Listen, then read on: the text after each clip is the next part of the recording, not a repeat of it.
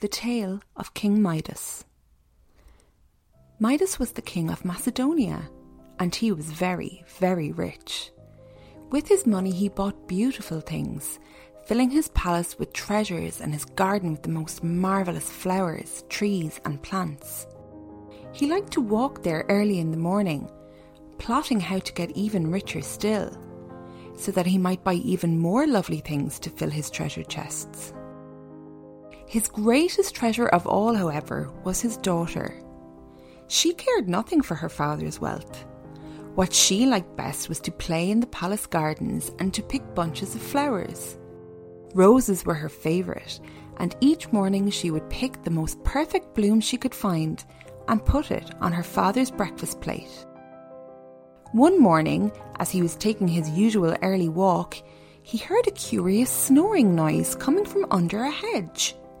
Creeping up, he gave it a shake, then watched to see what would happen. First, a little hairy leg appeared, then another, then a tail. said the king to himself. A goat has gotten into my garden, the dirty, smelly thing. I must make sure there are no holes in the fences, otherwise, my precious plants will be eaten. Now, come on, you! And he kicked at the poor creature. The thing under the hedge stopped snoring. Then, with a splutter and a sneeze, it slowly uncurled itself and stared up at the great king in terror. It wasn't a goat at all, it was a satyr. Half animal, half man. The creature's name was Silenus, and Midas knew him very well. What are you doing here? said the king, tugging him by the beard. Crushing my flowers with that great fat belly of yours. Why aren't you with your master? Now, the lord of the satyrs was Dionysus, the god of wine, and old Silenus had obviously been drinking at one of his parties. His face was red as a holly berry, and Midas' neat flower beds were littered with empty wineskins. Please, sir, he stammered. We were all coming back from a feast, and the others went home without me. Oh, I'm an old man, and they were going too fast. I got lost. Oh, please, sir, forgive me. And a big tear rolled down his cheek. He was frightened of Midas. Everyone knew what a greedy man he was, and how he'd stop at nothing to get what he wanted, especially if there was money in it. Gold was his god. But, to Silenus' great surprise, the king's face softened. you On your feet, you old rogue, he said with a smile. It's too lovely a morning for a quarrel, and I want my breakfast. Come on, you'd better have some too. The satyr stayed in the royal palace for five days and nights. The king had very few friends. He was too proud and too greedy so he rather enjoyed listening to the old man's stories, watching him eat huge meals and drink the very best wine in the palace cellars. Every evening, the gardeners brought garlands of roses and twined them around his neck. Old Silenus felt like a king himself. He couldn't thank Midas enough. Neither could his master, Dionysus. When at last he came to take the old man home, he offered Midas a gift. In return for your great kindness to my servant, he said, I will grant you any wish you care to name. Midas' eyes gleamed. He didn't need time to think up an answer. My lord, he said, grant that whatever I touch shall be turned to gold. That way he would surely win his heart's desire to be the richest man in the whole world. It shall be so, said Dionysus and taking Silenus by the arm, he went away back to his own kingdom. But his step was slow, Midas noticed, and his face was troubled. Next day, the king woke up very early. He couldn't wait to see if Dionysus had kept his promise. But the minute he put on his king's robes, he knew it was so. For everything he touched, the goblet by his bed, the dish of grapes, the basin of water, all became solid and hard under his fingers and glittered marvellously in the morning light. It was true. He had the golden touch. He hurried out to his beloved rose garden, stumbling a little because his golden tunic and sandals were now so very heavy, and began to walk around the flower beds. The air was full of birdsong and the sweet smell of roses. Everywhere the bees hummed busily. Midas stretched out his hand and touched the nearest flower. A single rose could be worth a fortune. Now he had the golden touch. Suddenly, a kind of madness seized him and he went up and down the rose garden, turning all of the fragile pink and yellow and red creamy blossoms to pure gold. When he had finished, he turned back towards his palace.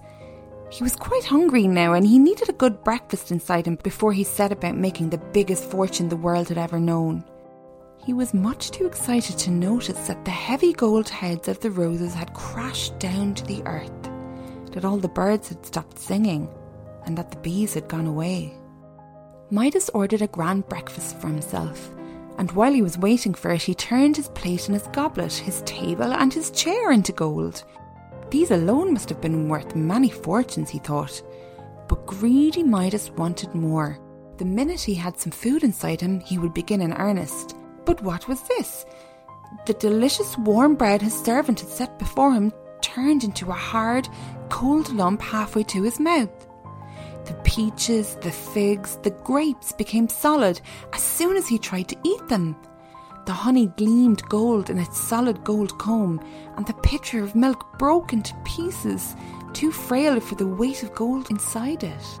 Oh, yes, King Midas was indeed rich now, but he was hungry too, deep down inside him, a little worm of panic had begun to wriggle and gnaw.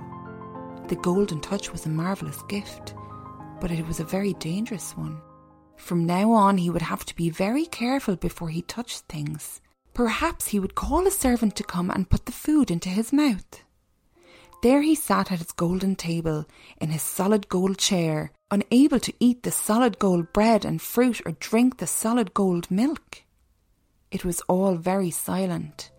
No birdsong came through the windows, no hum of bees, and the fragrance of the roses had gone forever.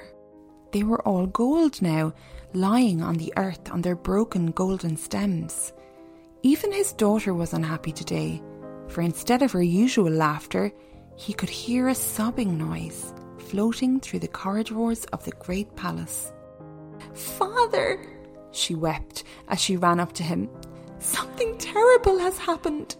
The roses have a disease. They have no colours anymore and no smell. They're just lying all over the garden and the bushes are all broken down. I, I went to pick one for you, but I. S- stop! A sudden fear had come over Midas and he stretched out his hands. Don't come any closer, I beg you! The only living, breathing thing in his hateful, dead kingdom of gold was this child with her raven black hair, and she was more precious to him than life itself. Stop! he cried again but she took no notice. She was young, and now some awful spell had come upon her rose garden. She needed her father's arms around her, so she tried to climb upon his knee. For a second, their fingers touched, and in that moment she turned into a little gold statue, her arms forever stretched out, seeking comfort, her hair blown around her face, and the tears halfway down her cheeks. Midas, seeing them, now wept too. The days passed slowly, and nobody came near King Midas. Whispers had gone around the royal household that the king was cursed, and even greedier than they had supposed. Had he not turned everything to gold, even his very own daughter? There sat Midas in his great gold chair, his gold bread and milk untouched before him, weeping over his poor gold daughter and wishing with all his heart that he had not been so foolish or so greedy. He remembered the sorrow in Dionysus' face when he had first asked for the golden touch, and now he understood.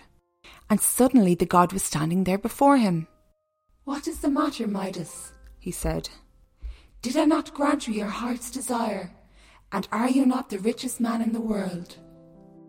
Yes, yes, my lord, but I am also the unhappiest for I have lost my daughter, and all this is nothing to me without her.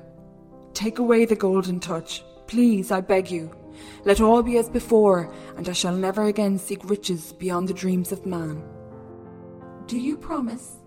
said Dionysus gravely. He was not at all sure that the king could be trusted, even now. By all the gods I swear, Midas answered, and seeing the lifeless statue of his daughter, he cried aloud, begging Dionysus to have mercy on him.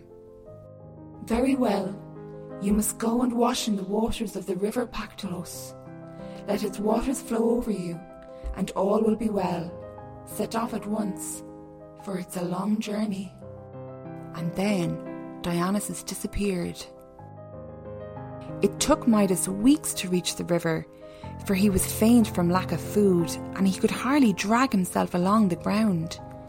But at last, after many days, when he thought he could go no further, he saw the blue gleam of water in the distance. But he needed strength to reach it. Stretching up, he plucked fruit from an overhanging branch. Surely Dionysus had already freed him from the curse. But no, the fruit turned cold and hard in his mouth, just as before. Spitting it out, he crawled inch by agonizing inch to the river's edge, threw himself in and bathed his burning limbs in its soothing waters, washing away the terrible golden touch. To this day, people go looking for gold in the river Pactolus. When he was back on the shore, Midas touched the stones on the brink with trembling fingers. What if Dionysus had cheated him? What if the golden touch remained? But no. The pebbles shone white and brown and speckled, like eggs. He was free. He was free from the curse of gold for ever and ever. Stopping only to quench his thirst, he set off at once for home, laughing aloud in his joy.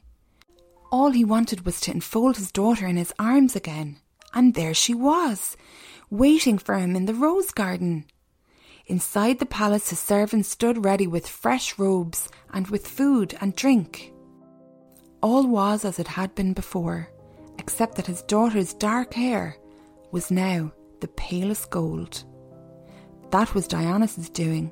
It was to remind Midas of his foolishness and to show him that the love of a child matters far more than the love of gold. The end.